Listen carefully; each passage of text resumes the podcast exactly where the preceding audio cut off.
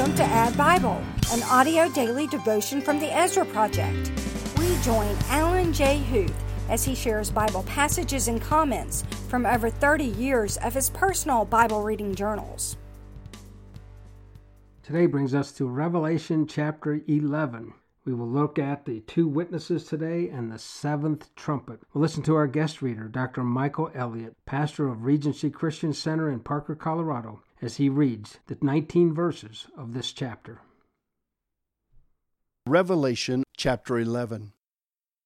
Then I was given a measuring rod like a staff, and I was told, Rise and measure the temple of God and the altar and those who worship there.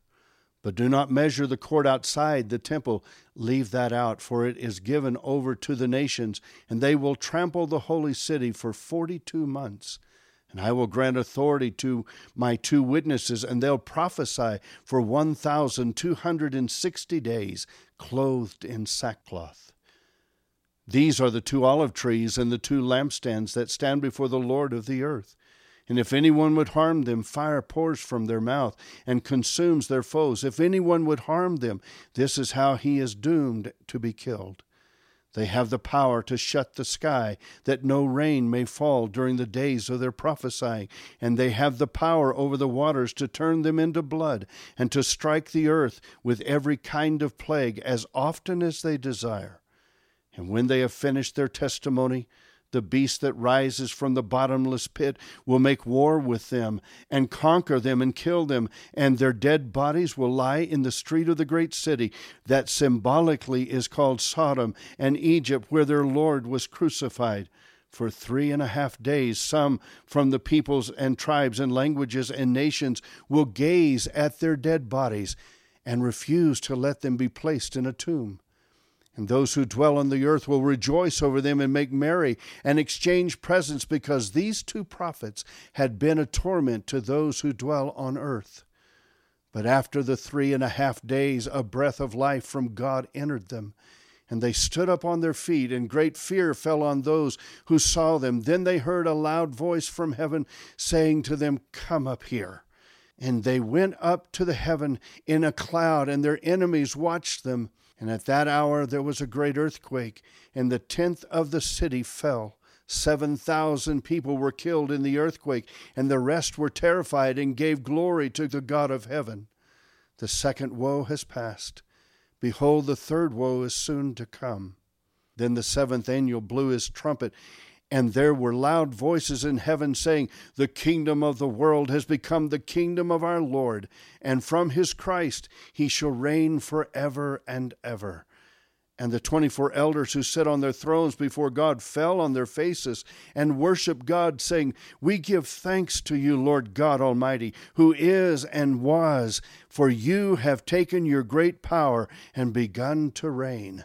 The nations raged, but your wrath came, and the time for the dead to be judged, and for rewarding your servants, the prophets and the saints, and those who fear your name, both small and great, and for destroying the destroyers of the earth.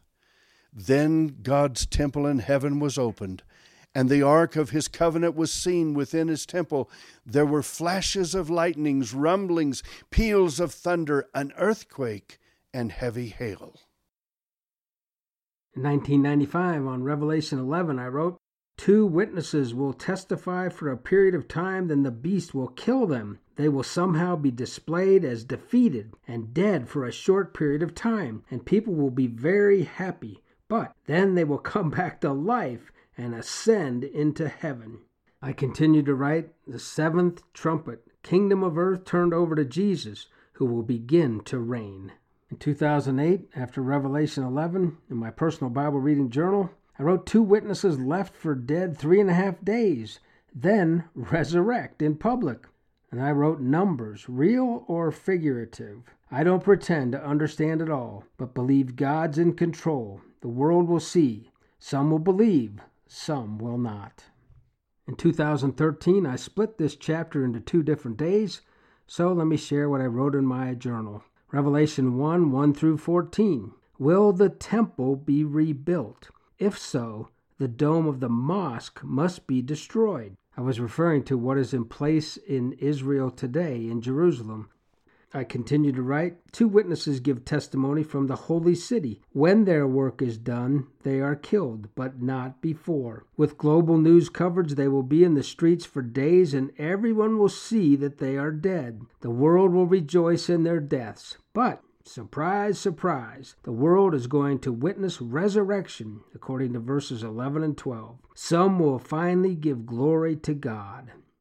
The next day I finished the chapter, chapter 11, verses 15 through the end, and I wrote, Finally, history is coming to a close. Jesus is going to come and reign on earth forever. As the seventh angel announces Jesus, there is wonderful worship in heaven. Does God have a temple in heaven? according to verse 19 question mark one of the questions in my journal was will the temple be rebuilt that's a reference to 11:1 when John was told rise and measure the temple of God and the altar.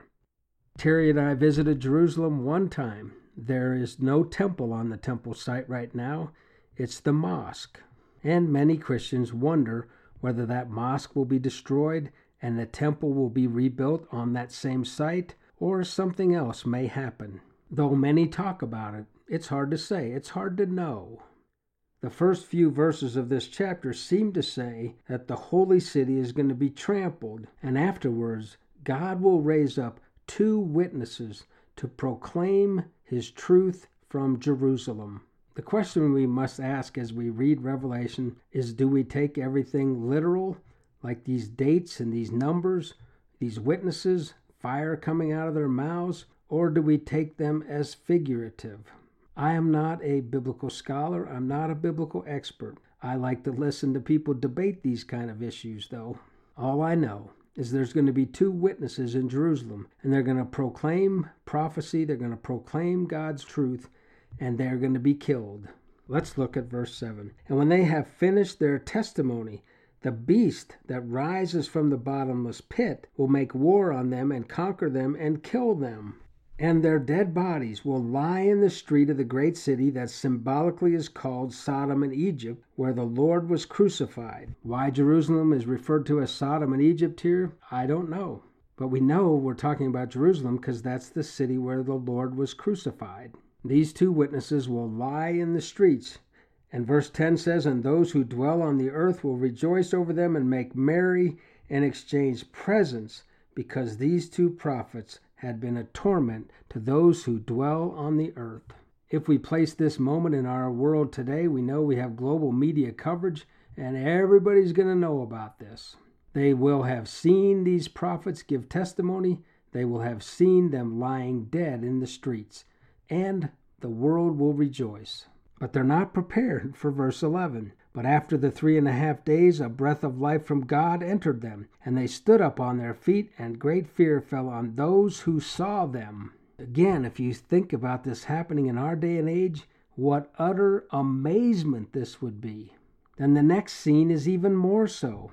Then they heard a loud voice from heaven saying to them, Come up here. And they went up to heaven in a cloud, and their enemies watched them. So their resurrection is going to be seen. It's probably going to be recorded. It's going to be on media everywhere. And then, just like when Jesus died on the cross, there's going to be a great earthquake. After all this, some are even going to give glory to the God of heaven. Sometimes you wonder what it would take for people to believe. Well, this is something that's going to happen that's going to cause some people to believe. Finally, the seventh angel is going to blow his trumpet, and heaven is going to announce the kingdom of the world has become the kingdom of our Lord and of his Christ, and he shall reign forever and ever. This is the moment in history heaven has been waiting for, and they respond accordingly with worship and rejoicing. This is also the moment many of us Christians wait for. Lord Jesus, when you were on this earth, you said you would come again. Here in this chapter in Revelation, it is true. You are coming again. Heaven announces it.